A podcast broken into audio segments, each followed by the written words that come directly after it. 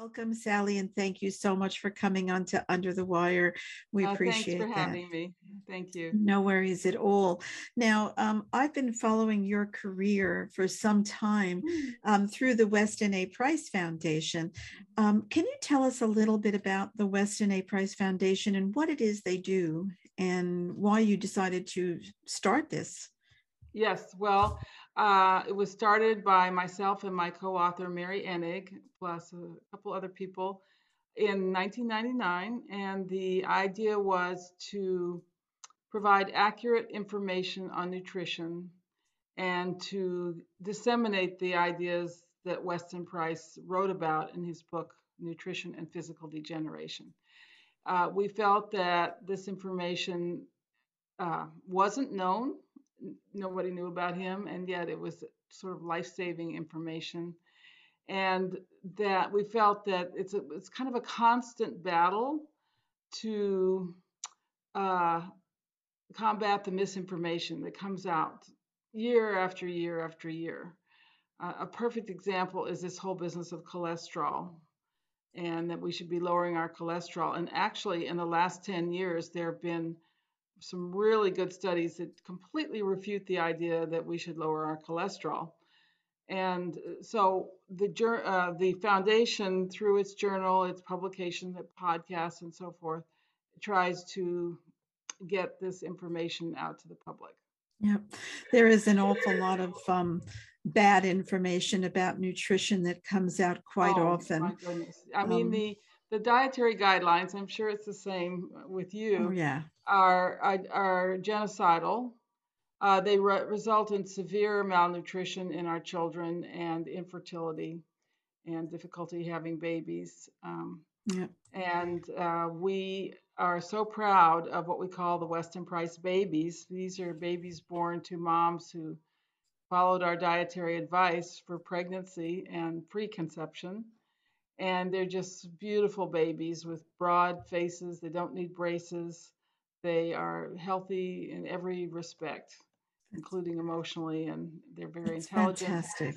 And they're just, uh, you know, we have thousands of babies uh, who've born through these uh, principles, and they will be the leaders of the future. Yep. You talk about, you know, the broad faces. Um, Weston A. Price, my understanding is was a dentist, wasn't he? He was a dentist and he wanted to confirm the reports that traditional peoples had excellent dental health, meaning almost no cavities, and uh, what he called, uh, well, lack of dental deformities. Dental deformities was his way of saying crowded and crooked teeth.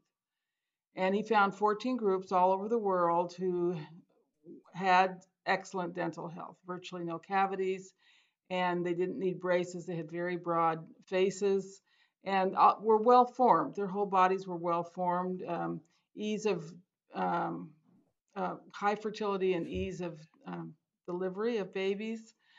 Uh, no no pain and um, he also took photographs. That's the really wonderful thing because a picture is worth a thousand words. And when you see the photographs in his book, Nutrition and Physical Degeneration, you realize that there's something terribly wrong with uh, modern facial facial structure. Yes, and diet seems to be the connection. I know that he traveled in the South Pacific, and I believe that he even came to Australia and he photographed yes. Aboriginal yes. people who yes, lived traditional lifestyles. And he had them open their mouths and took photographs. I'm not going right. to do it with me because my teeth are not perfect in any way. well, you say obviously it's diet, but it's very hard to get uh, professionals today to accept the fact that it's diet, and there's all sorts of crazy theories put out. In Dr. Price's day, the theory was that the change in facial structure was due to race mixing. And Dr. Price was, yeah, it was a wow. very racial thing to say, and it was like this degradation, you see. And he he slapped that theory down uh, right away, saying that he found beautiful facial structure in children of mixed race if they had the right foods. Uh, the theory today is even more bizarre that the the narrowing of the face is due to the fact that the babies or children and whatever are not eating hard foods and that it's due to soft foods. And this is just ridiculous because First of all, you can tell when a baby's born what kind of facial structure it has before it eats anything. And the first foods for all babies all over the world are soft, otherwise, they'd starve to death. And um, this is like saying, well, if you eat uh, soft candy, you will have straight teeth. Uh, excuse me, if you eat hard candy, your teeth will be straight, but if you eat soft candy, your, your teeth won't be straight. So this is the poor uh, thinking capacity of today's researchers, I guess. It's amazing what passes for science. It's just incredible. Um, so, and as I often point out, uh, we've had all these babies who don't need braces, and the foods that we recommend are soft egg yolks, a liver pate, cod liver oil, raw milk. These are soft foods. Yep. Absolutely. Um, and I, I'd love for you to address, if you can, the food pyramid, what we are taught with a high um, emphasis on grains and, and other foods. And at the very, very top would be the, the least likely to be eaten would be things like animal proteins and animal fats and things like that. Right.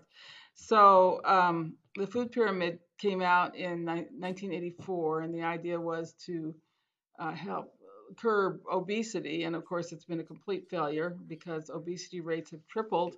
Uh, let's see, they've gone up. Yeah, they've tripled. They've gone up to 30% uh, since the food pyramid came out. What the food pyramid did was give Americans the green light to eat all the carbohydrates they want wanted, and to give doctors permission to advocate for a high carb diet.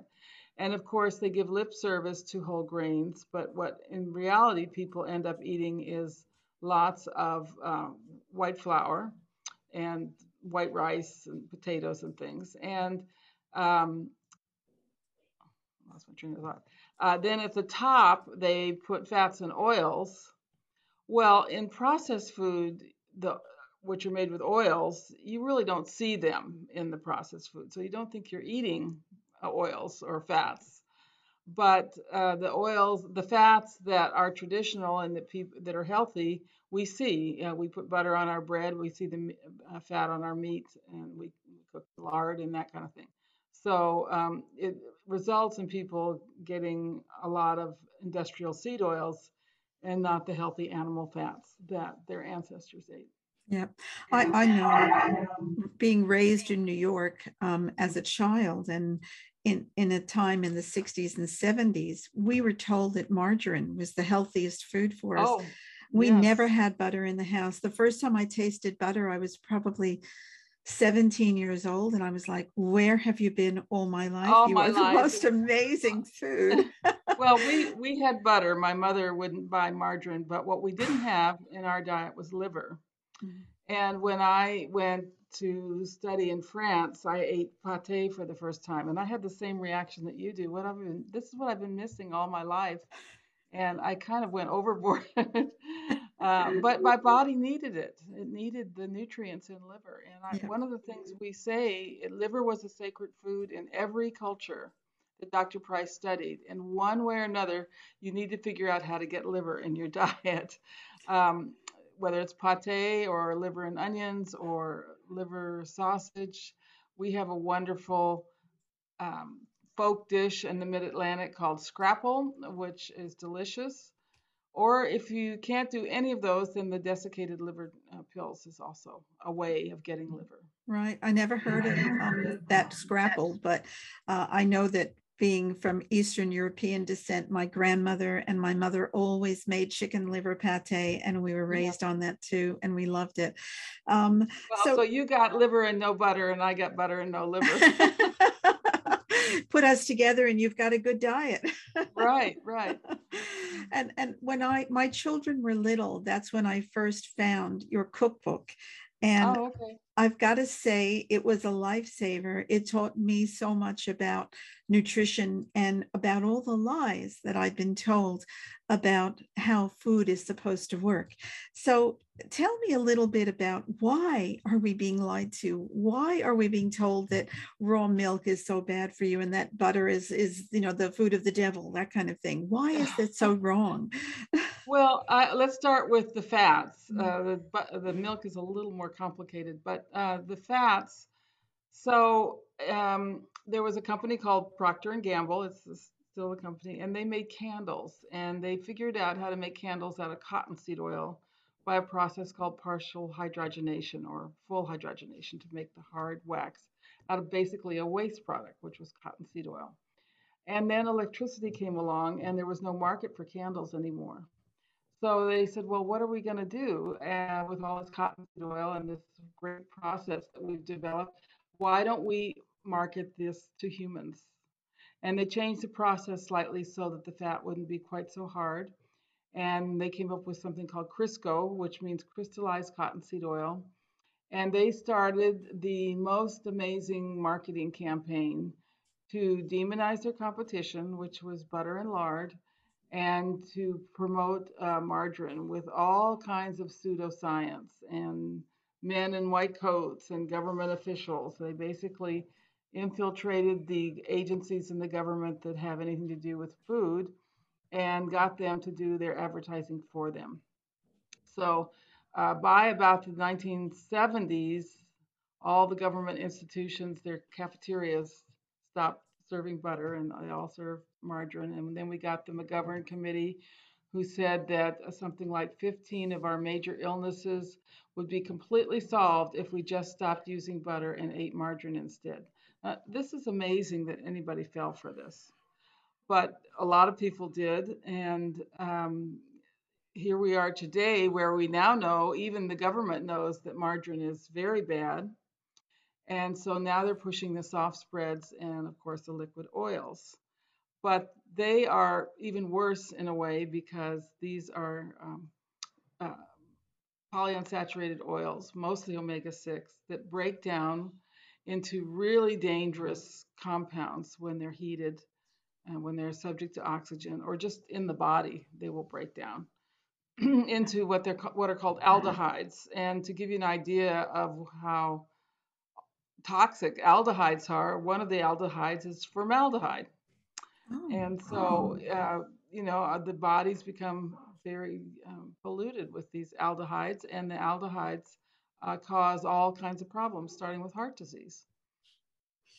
Now, you know this, and obviously other nutritionists know this, and probably a lot of doctors know this if that's the case, if we know that these things are so bad for us, why are they still allowed to be sold? And why are we being told they're good for us? They've got a tick, you know, like a, a check mark to say that they're good for you. Yeah, what is yeah, that well, about? They're very cheap to make. Uh, they use the cheapest oils. It's highly mechanized uh, industrial system to make them and uh, they have a lot of money left over for advertising and they basically control the media the major media. You know i uh, read the articles in the washington post and it's like these people are living in the stone age. They haven't learned anything. Um, uh, just to give an example uh, there was an article last week in the post on how wonderful msg is. Now that's a different subject but um, there's still the recipes everything are with uh, oils and spreads and margarine. Wow. So it's, it's and yeah. it's just like the drug companies uh, controlling the media. I mean, the drug and the food companies are the evil twins, and they control the media. So yeah, you just can't believe anything you read in the media and if and you major media yeah. yeah if you listen to them or eat the mainstream diet your health is going to be adversely affected your life is going to be shortened. Um, yes. it's quite obvious and very sad because too many and, people you know not it's not just the oils it's the whole industrial food industry processed food industry. They want to use the cheapest ingredients and animal fats are expensive. Mm-hmm. butter is expensive so they, um, of course, use the oils instead. Yeah. And they can manipulate these oils to have any kind of quality. They can have make them uh, resemble butter, or they can make them resemble uh, lard, or or anything. They can make cookies really crispy with uh, manip- manipulation of these oils. I mean, they can do almost anything. It's magic. Now the milk milk is different. Um, so uh, there was a, a big problem in the cities in the 1800s, and 50% of all children died. And this was blamed on the milk, and it possibly was partially to blame because the dairies in those days were in the cities, and the cows were fed the swill from the breweries that were also in the cities. It was just a horrible, filthy system, and the um, and there was no refrigeration. And, and I would say that part of the problem was that the milk was really thin. It didn't have a lot of nutrients in it, and so it was not just the fact that it was filthy. Uh, so they came up with this idea that they would pasteurize the milk, and many people opposed this. They said, We know that raw milk is healthier, and they fed raw milk to babies in orphanages, and they knew that the babies who got raw milk had much less tooth decay, less tuberculosis, uh, less diarrhea. But the first laws were passed in, um, excuse me, in New York in 1913.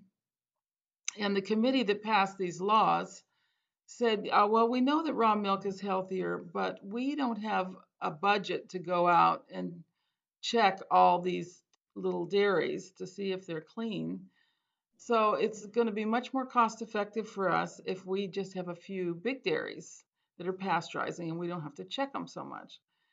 And you know, our inspe- we we sell uh, raw milk on our farm um, as pet milk, but when I talked to our inspector about this a few years ago, she said, You know, Sally, we just don't have the budget to inspect all these little dairies.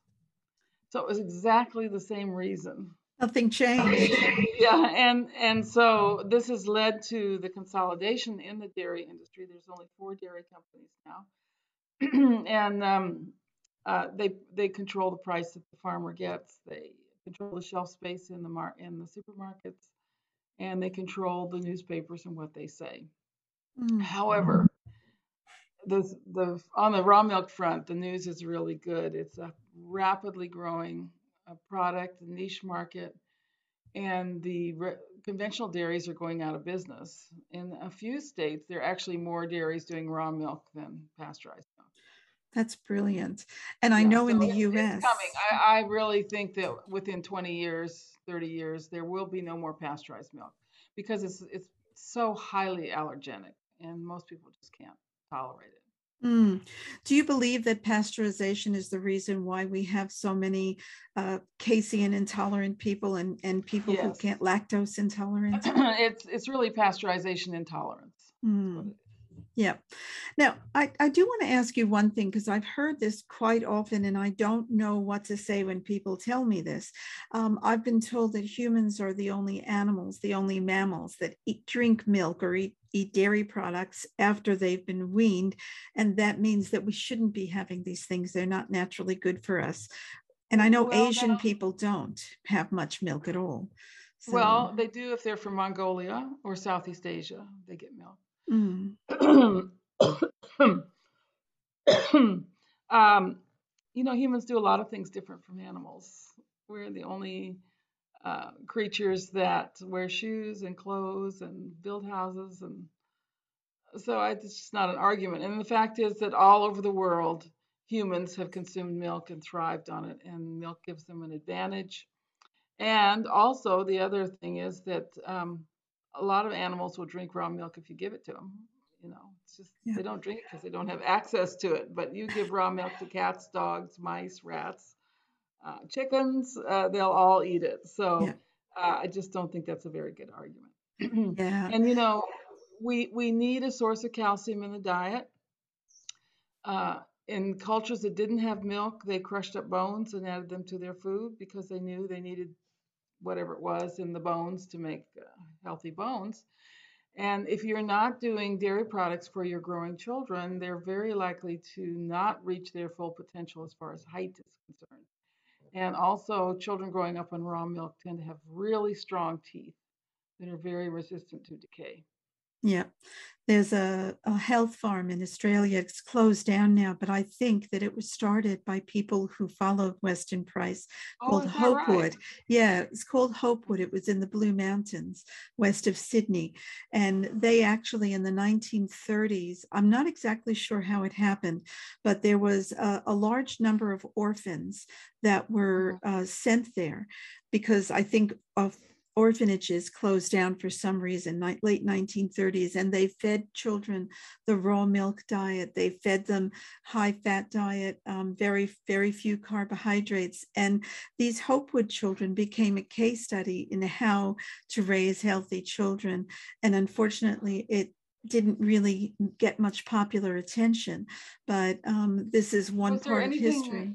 Was there anything written about that? There was, and I can send oh, it to you. The Hopewood yes, Children, the Natural yes. Health Society in Australia um, came out of that, and uh, oh. sadly, the the the um, beautiful Hopewood facility had to close down about ten years ago. Doesn't seem to be any money in real health, but no, um, there's yeah. not. There's only money in um, in uh, sick sick children, yeah, especially. That's it. I will send you information. It's an interesting um, period of Australian history um, at that time. So yeah, I think that Weston Price's um, influence around the world uh, is probably wider than most people would appreciate. Yes, so, yes, yeah. that's right. You know, the first place that he traveled to was Switzerland. And he went to this remote Swiss village that was not connected by a road to the rest of Switzerland.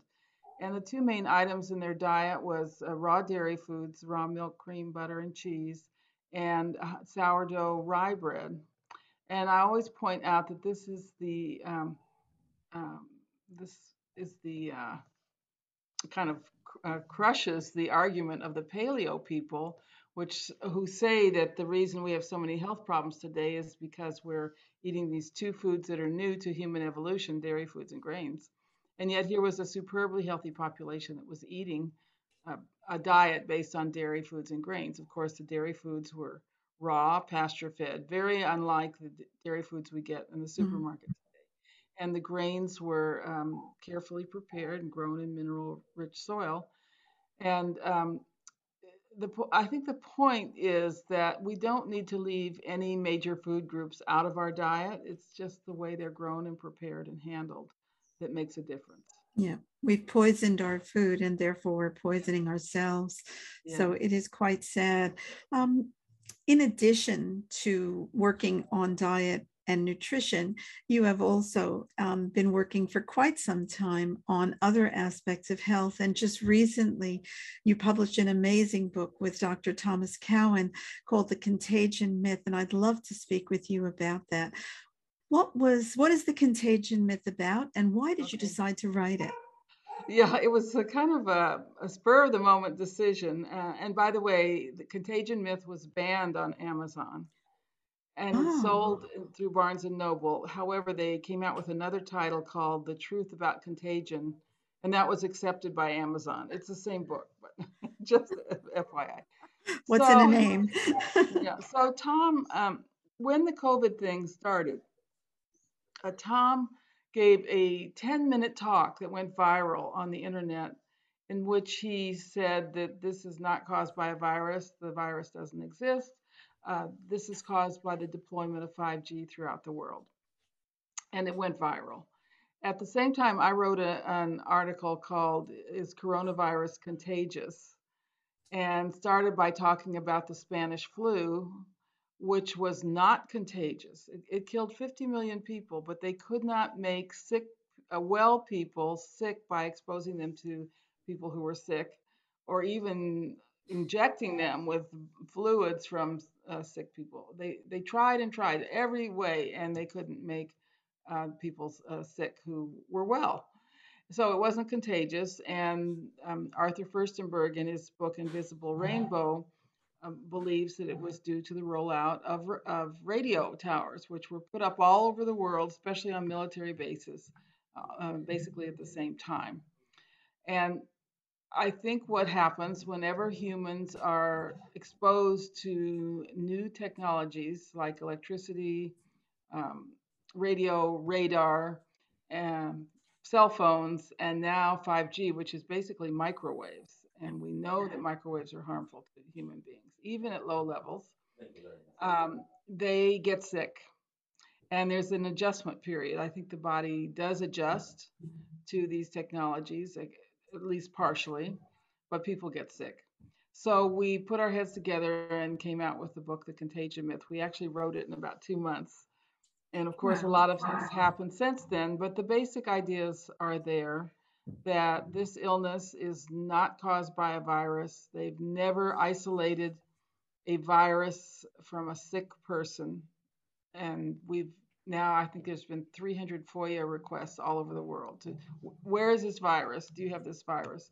The governments and health agencies, and they all write back and say, no, we don't have the isolated virus. So um, then you have to ask, well, what's what's causing this? And the epidemiology fits very well. Now, epidemiology does not prove causation, but it certainly should make us look more carefully at this. Uh, the, the disease started in Wuhan, China, and they were the first city to roll out 5G. They turned on 10,000 base stations all at once. And, you know, people were dropping dead in the streets. Uh, then it went to Northern Europe. And by the way, there also is a correlation between cities that are using uh, biofuel uh, for diesel, diesel biofuel, right. which has a lot of glyphosate in it, which interferes with lung function. and then it uh, went to New York and then the major cities in the US, and now it's all over the world. For example, just one example Indonesia, where they have having a epidemic um, they have 5G now, especially in their factories. So we think the epidemiology really does fit. And by the way, I have a friend who has been taking uh, radio frequency readings in a small town called Sioux Falls in the United States, Sioux Falls, Iowa. And they got 5G this summer, and the hospital suddenly filled up with sick people and he's been taking readings on the street and they're horrendous. They're really high. Now, 5G does not penetrate into buildings or your car very much unless it's uh, installed there inside a building. So he, he could show that if he stuck his meter out in the street, it was like at 5,000, and inside the car it was 500. So th- now now it's gotten to small towns and it's making people sick there that matches the Australian experience actually, because our first cases cases of COVID were on cruise ships that were returning yes. from yes. overseas at that time, mm-hmm. and those cruise ships had just turned on 5G on the ship. I think that was the first trip that they had made with the 5G antennas turned on. And there were a lot of people on those ships who got sick, and it was blamed on COVID. But, yeah. um, you know, it's the correlation. I mean, I know correlation doesn't equal causation, but it is so strong, yeah. that correlation. Yeah. And by the way, you can tell if a cruise ship has 5G. They have these big spheres on top of the ship. That's what what they look like. And of course, on a cruise ship, you cannot get away from it. It was everywhere. It was in your room, it was in the dining room, it was just everywhere. And the whole idea was that you could text your kids or you know use the internet on the ship and um, and um, you know there's absolutely no it doesn't seem to be any recognition that the 5g is causing this no and not long after cruises started, I remember that there was a cruise and everyone had to be double jabbed to get on it. And they had an outbreak of COVID on the cruise with everybody double jabbed, and nobody asked why. Why is that happening? And uh, it's very possible that it was the 5G. So, aside from the link between 5G, one of the things that Dr. Cowan and you say in this book is that um, viruses themselves may not be pathogenic. They may not be the cause of diseases, as we've been told, uh, kind of turning everything about virology on its head. So, talk to me about that a little bit. Well, just like they've never found a virus uh, in a person sick with COVID, uh, they've never found a virus in a person sick with anything. They've never found a measles virus. In fact, there is a prize. If you can show that the measles virus exists, I think it's 100,000 euros. Mm-hmm. And this case went right to the Supreme Court in Germany, and um, the they did not have to award the prize. The people claimed they had found it, but they hadn't. So um, what there are when you use an electron microscope, you can see these little round things and we know from analysis that what's in the middle is genetic material and what's on the outside is a protein coating. But you're looking at dead photographs and you do not know whether these little things are uh, coming into the cell from the outside or starting in the inside and going out of the cell. And it turns out that there's a whole other branch of biology that's looking at these things and calling them exosomes and showing that they uh, are created in the cell when the cell's under stress and breaking down. And they carry messages to other cells. Uh, I, I found a wonderful study where they showed that the exosomes, when you're having a heart attack, and the cells release these exosomes and they uh, help repair the other cells or they shore up the other cells and they travel in the blood and, and so forth. A, very neat study. So, um, which is it? Are these little things that come from outside and attack your cells and take over? And you know they use the language of war and rape, and or is it the body and its wisdom when it's under stress, under attack, breaking down, creating a mechanism that communicates to other cells to do certain things to help repair.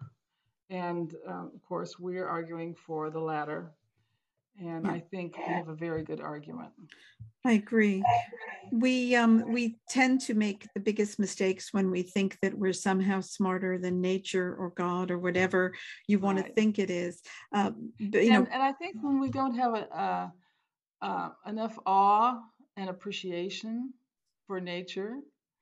Uh, just to give you an example, I was uh, making um, oxtail soup today, and when you take the meat off the bones, the shape of the tailbone is quite amazing. It's beautiful, and it has little uh, projections coming out. Uh, I mean, you're in awe of the design of these tailbones, okay? But the scientist today, the materialistic scientist, has has no appreciation. He thinks that that just all happened by chance. And it's so insane. I think there's, yeah, and it, you, the people who uh, admire and uh, you know are um, in awe of um, what they see in nature are not don't do well in the field of science it's funny. It, as children, we are everything is so new to us and i i can clearly remember just looking at things and thinking how does that work? and just being amazed by it and there's something about our education system and the way that we are taught to learn that shuts that part of us down yes. and that's the saddest thing and i think we would be better off if we didn't have that turned off. Yeah yes. Yeah. Exactly so um you know it, and, and, by the way another great example of this is bacteria because yes. you know for years bacteria were assumed to be uh, pathogenic and harmful and they attacked us and the body healthy body was sterile and we get attacked by bacteria and that makes us sick. That paradigm uh, is no longer. The we now realize that bacteria come to diseased and dead tissue and they have many important roles to play but they don't cause the disease. They're they're bystanders in a way. Just like if a dog dies he soon becomes covered in maggots but no one would assume that the maggots killed the dog. So why do we assume that bacteria in the site of an injury or you know tissue breaking down or illness why do we assume that the bacteria cause the illness? And you say that we know this, and yet doctors are still overprescribing antibiotics, which mm-hmm. totally destroy the immune system and create this horrible imbalance. And I think 80% of the antibiotics used are used in animal foods, you know, in cattle right. and chickens. So we're right. eating this constantly. So, how smart are we really if we're doing this to ourselves? and, and our animals and our animals that's right mm-hmm. it's very inhumane and also not very smart so yeah all right so you talked about the exosomes do you believe that exosomes and viruses are the same yes so they're the same thing uh, one branch of science is calling them viruses which means poison in latin and makes the assumption that they are attack our cells and from the outside and cause disease. And another branch of biology calls these very same things exosomes. And believes, and I think is actually demonstrated, that they originate inside the cell when the cell is under stress or poisoned or uh, starved, breaking down and move outside of the cell. So they're actually beneficial and not harmful. So, yes, I think that that's uh, what these things are. They're exosomes. Yeah.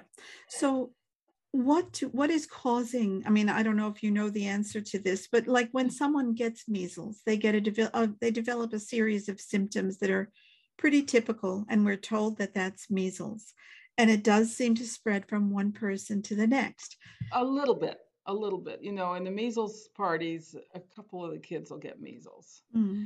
and uh, measles is an interesting one because we don't i don't have a full explanation we know it's not a virus. They can't even find a virus in the little uh, pustules and things. Uh, so uh, uh, Steiner actually talked about this. Measles was a, an illness of, that comes at about age seven. When the child is moving from one stage of life to another, it's the body's, it's kind of a detoxification process. Uh, somehow the measles primes the body to be healthier later in life. People who have had measles have less cancer and live longer and and so forth. Um, so we should welcome measles. We shouldn't suppress it. And um, we need to support this illness process with good food like vitamin A. Mm-hmm. But um, what happens when you have a measles party and you have children about the same age, and some of them do get the measles you have a measles party. And we think it's a kind of resonance where the body picks up signals from the other child, and the other child is basically saying, "Hey, it's time to get the measles, and this will be good for you." So uh, it's, it's very mysterious and wonderful. It's it's something similar to the way that women living together after a while all get their menstrual cycle at the same time. How do we explain that? But it happens. We know that it happens. It's true. Um, my sisters and I always, when we lived at home, would get our periods at the same time. Oh, and exactly. it was yes. exactly, it was very odd, but it was just what happened. Um, now, uh, we are talking about measles and the communication, the way in which we don't understand how it works, but there seems to be some kind of communication going on. Um, back to COVID, it seems that people who are getting the jab are somehow communicating something to other people who are near them, and it's not necessarily a good thing. Um, have you seen this? Yes, you know when I when we say the contagion myth, actually, since we've seen what happens with this phenomena of shedding, that is a type of contagion but it's not being caused by a virus or bacteria. And um, it seems like the vaccine causes the body to produce a lot of these things called spike proteins, which are toxic proteins. And they are exhaled in the breath and they are in the urine and they're on the skin and the sweat. I mean, they found them there. So I don't think a casual uh, being around someone who's been vaccinated will cause this, but we have had stories. For example, someone just got the vaccine and they were in a car with a person for eight hours, and then the uh, person, other person in the car, started got got sick and showed these symptoms, and they're they're similar to the symptoms of COVID itself. Yeah. So while the virus may not be infectious, it seems the vaccine somehow is. Oh, is, yeah.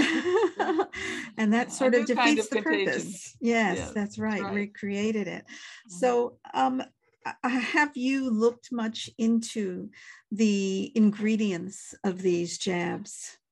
Well, it's a toxic brew. And of course, all of this is based on an ancient superstition that if you took a little bit of poison, you'd be immune to a larger dose of poison. So, for example, Napoleon took arsenic because he thought someone would try to poison him with arsenic.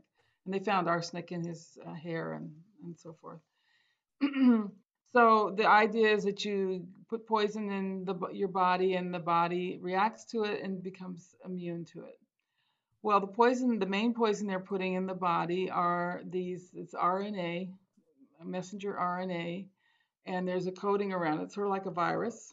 Okay, and the coating is made with um, a type of antifreeze, which many people react to. Uh, there's a bunch of other stuff in these vaccines. One is called Tris. I don't know, I can't say the long name, which causes a lot of the symptoms that we're seeing in people getting the vaccine.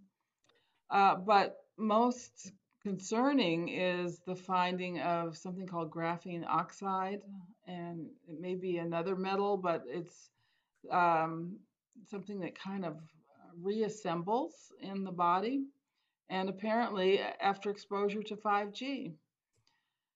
Now, this is all highly speculative, but um, it's just a dose of toxins. And we know that it doesn't protect. Uh, I think something like 80% of the people in Israel, they were fully vaccinated, in the hospitals have had the vaccines. So it doesn't protect you, has lots of side effects.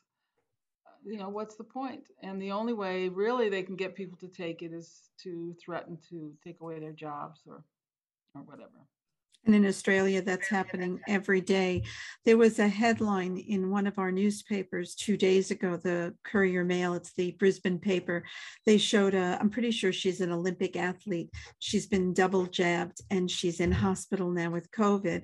And they said, um, getting infected with COVID after being vaccinated is actually a really good thing because it boosts oh, your oh, immunity. It boosts your immunity oh, yeah. to COVID. So, you know, don't don't worry about it. Celebrate the fact that you're going to get COVID after being vaccinated. And I, I'm thinking there are probably some people who will look at that and think, yeah, that's right. That's a really good idea. But those people are the ones who are taking the vaccine without being asked to do it. Um, yeah. Anybody who's thinking would look at that and think that is absolutely insane because if the vaccine's not protecting you, why are you taking it? Taking it, yes. Yeah. Absolutely. Um, can we talk about graphene oxide a little bit? And I know that you probably haven't, I mean, nobody really knows very much about this, but I have heard that, um, and I've, I've read, I haven't just heard, I've read going back to the uh, late 1990s, actually, about a transhumanist agenda, an agenda to somehow link people to um, AI. And I don't know if you want to get into this, and if you don't, that's fine.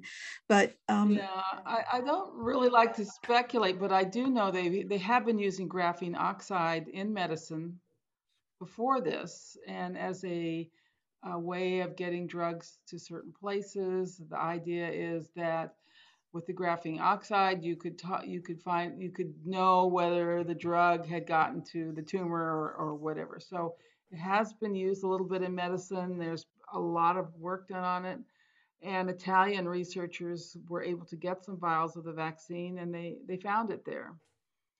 Uh, now I've also read that it's not graphene oxide; it's some other type of metallic um, nanoparticle. So I just don't know, and um, you know, anything's possible. Yeah. Just the whole thing is so nefarious that I don't discount what people are saying. Yeah, that's it. And Nothing it's another reason not to get vaccinated. And I think it's why some people, there's been a tremendous resistance in this country.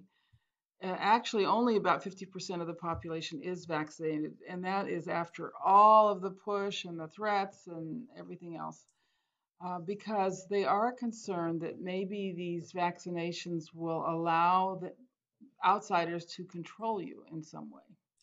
Yeah, and that's the transhumanism that I've been reading about as well. Uh-huh. It is encouraging to see what's happened with uh, Southwest Airlines, and now I think it's yes. American Airlines also. Yes, and people... Amtrak, which is the trains. Ah, yeah. Excellent. So people are getting a backbone now, and they're yeah. realizing that they have to stand up. And it's it's obvious that all we have to do is say no and if enough of us say no it's going to stop.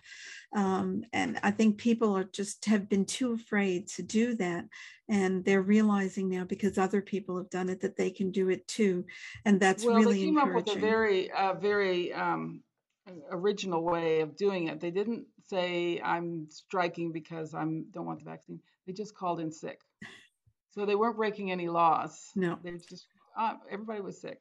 Hey, whatever and, works. uh, yeah, whatever works. So it was very clever uh, what they did, and it was wonderful to see what happened with South. Southwest. Mm, it only took and two I days. think a Delta pilot died while flying last week, and he just had the vaccine. Mm-hmm. I mean, these vaccines are particularly dangerous for pilots because they um, predispose you to having clots, and flying predisposes you to having clots, and so the two together is is really very dangerous. Yeah. So absolutely. I think that fact that that pilot died in flight, in, during a flight, and then I think, of course, all the pilots have heard about this, and it just um, strengthens your resolve to resist. Absolutely. I interviewed a pilot um, the other day, uh, an Australian pilot who has resigned um, over the mandates. And he's gotten a lot of press, some of it good, some of it bad. And he said regarding that Delta pilot that if, if a pilot dies during flight, there's multiple, there's at least one other pilot. Sometimes there's more than one pilot that can take over. And it's not generally a problem for the safety of the plane. But if it were to happen on takeoff or on landing, you would have a disaster on your hand because there wouldn't be enough time to switch oh. Over to the other pilot. And that's something I think most people aren't aware of. And I think that it needs to be gotten out there because you're not just talking about one person, as important as one person is. You could be talking about hundreds of people on that plane and people on the ground as well. And um, yeah, it's it's a real concern. Yeah. Mm. A real and by the way, the advice we give here is don't resign. Don't resign because you want to be fired because then you have certain laws mm-hmm. against mm-hmm. discrimination that come into play. Yeah. And there's lawsuits. I mean, there's so many lawsuits on this, and it'll take time to see how it all pans out. But our advice always is don't resign. Uh, get fired. Yeah he resigned because he was he was offered whistleblower protection by several law firms and they uh-huh. told him that the only way he would he would be able to get through this process as if he was silent until the case went to court, which could be a couple of years, and he refused to do it. So mm-hmm. he resigned. He gave up, I think, his pension, all of the money he'd worked for all the years. Very, very ethical um, person, and and yeah he's he's going through an awful lot but he feels that it's worth it he thinks that's why he's here he was a pilot uh, a captain for 32 years and a pilot for 53 so um, oh my goodness yeah i yeah. know i know uh-huh. so it, it's pretty amazing and I'm, I'm not sure if you've heard, but the next big thing is on its way already, and it's the Marburg virus. We're being told is going to be the next epidemic that's going to be reaching the world. Oh, I have not heard this. Oh, yeah, that's this like is, a, a scariant, right? Another scariant. Yeah. it's uh-huh. not. It's a totally different disease. It's related to Ebola, and it's a hemorrhagic oh. disease. And um, my understanding is that 5G can also cause hemorrhagic symptoms. Um, I'm sure. Yeah. So, I mean, well, this is the next thing. They're working on getting 5G into buildings because the 5G does not penetrate buildings. It doesn't go very far. And that's why they have to have lots of little emitters and you know, mm. so forth, base stations. But they are working on getting it into buildings. And my understanding is that it is in warehouses because they need they want it to keep inventory and, and that kind of thing. Right. And I'm speculating here that they put it in the chip factories in Indonesia, and that's why so many people are sick and we don't have any cars because they can't make enough chips. Interesting. Yeah. So um, I think that as this technology is deployed more and more and maybe turned on stronger, and you know they're already talking about 6G, so um, they see what's coming. they know. Yeah, exactly, exactly. And they don't want to lose control either. And it's amazing to me how quickly they were able to convince everyone that there was a real threat, even when we could see around us there was no threat. I don't know what it was like in places like New York and California, but I can tell you in Australia, except for Victoria, we didn't have mass deaths. We didn't have hospitals being overwhelmed. We didn't have any of that. We're a warm country, and um, we generally, well, we generally have a problem with influenza, pardon me, over the winter, but the entire 12 months previous to now, there has not been one case of influenza reported in Australia or one death. And we normally have hundreds of thousands of cases of influenza and thousands of deaths. So um, it's it's quite obvious that uh, that there's something a switcheroo going on here. Um, well, yes, I think they're calling flu deaths COVID deaths. They're mm-hmm. told the hospital administrations tell them you just put COVID on the death certificate, whether it was cancer or anything else, and uh, because they get more money from Medicare if it's a COVID death, and if they can put them on the uh, if they can intubate them in the respirators, uh, they get more money. So there's, I mean, I I've talked to people who've been were in the hospital and they were pressured, so pressured to be put on the respirators, and that's the real kiss of death. Yes. Uh, by the way, uh, we had a very interesting article in our journal by a physician from Italy who treated some of the earliest cases of COVID. And she said it was unlike anything she'd ever seen. It wasn't the flu, it was something different. And they all of the uh, patients who had it were on inhibitory drugs, so antipsychotics, sleeping pills, blood pressure medications, statins. All of these drugs slow you down. And the 5G also slows you down, basically depresses the sympathetic nervous system. So the combination of the two was what uh, killed uh, these patients. And she also said people using opium or marijuana, which also suppress the sympathetic nervous system, they were very vulnerable to uh, getting COVID and getting very bad cases of it. So uh, when they put them on the respirators, they have to give them a very inhibitory drug. It's painful and uncomfortable, and uh, that it's the drug that carries them off. Yeah. I, in the UK, there's an emerging scandal. I'm not sure if you've heard of it, but during the um, early days, and I think even up until now, they were giving people who were intubated, I think it's called midazolam. I may be pronouncing it wrong. And this is the drug they give to prisoners in the United States when they are executing them uh, after they've been on death row. And prescriptions for this particular drug went up by 500% in the UK over that time. And it is thought that there were tens of thousands of people who were in hospital and died because of these midazolam or I can't pronounce it yeah. injections um, in order to intubate them, and that they were actually given a lethal injection and killed to get the numbers up, and that these were mostly the elderly.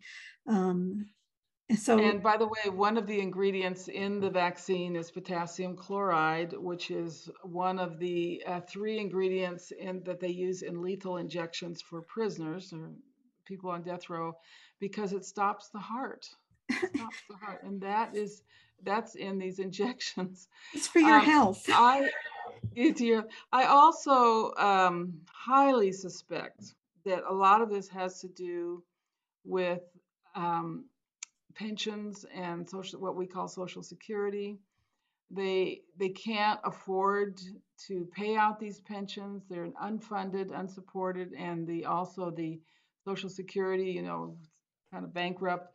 So if they kill kill off the old people that re- relieves the pressure on these pension funds. And i just thought of this today because they're about to terminate um, thou- tens of thousands of military personnel, and they will not get their pensions. You see? Wow. Served all these years, but um, they'll get nothing for it. And the military pensions in America are very generous. You can easily live off them. Is so there any legal I, action planned on this, or I don't know. I just I don't know. Yeah, because uh, it, it is an evil agenda. It's definitely an evil agenda. When you don't have the right to say what goes into your own body, you're no longer a free person, you're a slave. Right. And yes. uh, yeah, it's just incredible. What sort of response, getting back to the contagion myth, have you had other than being banned by Amazon because of the wrong title? well, yeah, the book is selling very well, especially overseas. It's I think it's for Barnes and Noble, it's the number one hardback for overseas sales. So mm. it's there's been a lot of interest, and I I think it's it changed the conversation for many people. Certainly not in the mainstream media or anything like that, but I, I think it's changed the, the conversation. Yeah, so, the, the AVN sells it and it sells very well here as well. And I have to say, and it wasn't just this book, it was listening to interviews with Andrew Kaufman, looking at Stefan yeah. Lanka's information. Um, I've been studying this issue for over 30 years.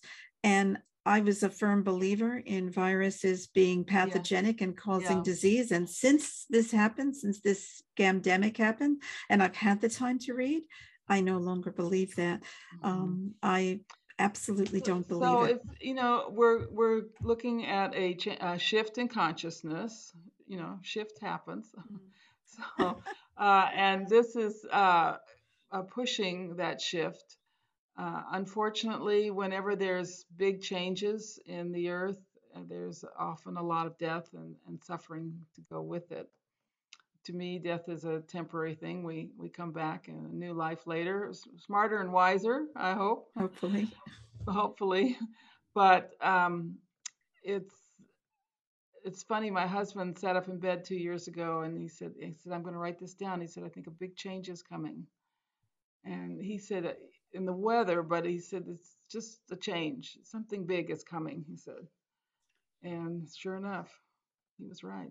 He was right. He was right. Um, it's and hopefully it will be a, a shift in consciousness that will finally reveal to plenty of people about how they've been lied to about everything food, medicine, health, the yes. environment, everything. We've been lied yes. to from woe yes. to go. The money system, yeah, mm, everything. Yes, absolutely. Um, I pray for that. So, I mean, we we are here at an exciting time. Um, we are. Yes. It's a daunting time, but it's also yeah. an exciting time. And hopefully, we will see these positive changes. And I think that the work that you've been doing since, was it 1999 that you started? 1999. Yeah. And, and by the way, we have just uh, come out with a flyer. You know, Weston Price is famous for his little flyers on COVID oh. and COVID and 5G and I think they're at they're at the printer now, so we'll have them in a week or two, and we'll post it so you can download and print them where you are. Beautiful. If you wouldn't mind sending me a link to that, that would be great. Yeah, that would be really good because we share a lot of flyers from a lot of different organizations. Sharing the information is the best way to inform other people. So that's fantastic. Right. Sally, it has been such a pleasure speaking with you. Thank you. No worries. Before we finish up, is there anything we've missed that you'd like to share? Anything you want to? Well, uh, I always come back to our diet and the diet that we recommend is the diet to protect yourself. It's first of all a diet very high in saturated fat, which creates good, robust cell membranes so that the water in your cells is highly organized against these cell membranes. And that's your wiring in the cells. That's where the electricity runs. And so it's like having good, robust insulation uh, in your house that's um, immune to any influences, doesn't get sparks or whatever.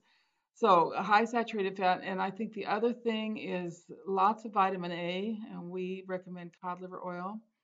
Uh, vitamin A is critical for the um, energy production in your cells. And one of the big side effects of COVID is extreme fatigue.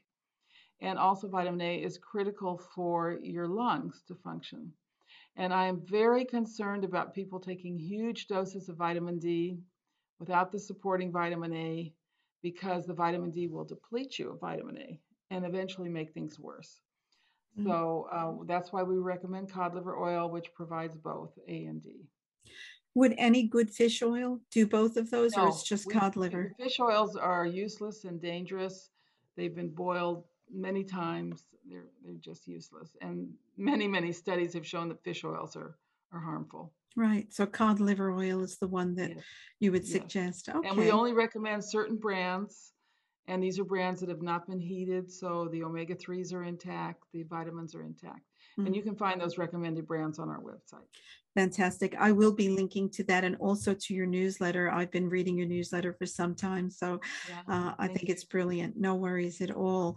Okay, thank you once again thank for coming so on the show. So much for having me, and uh, best of luck. Let's let's get the word out. Absolutely, we're winning. Yes, don't ever doubt it. thank you so much, Sally. Thank you.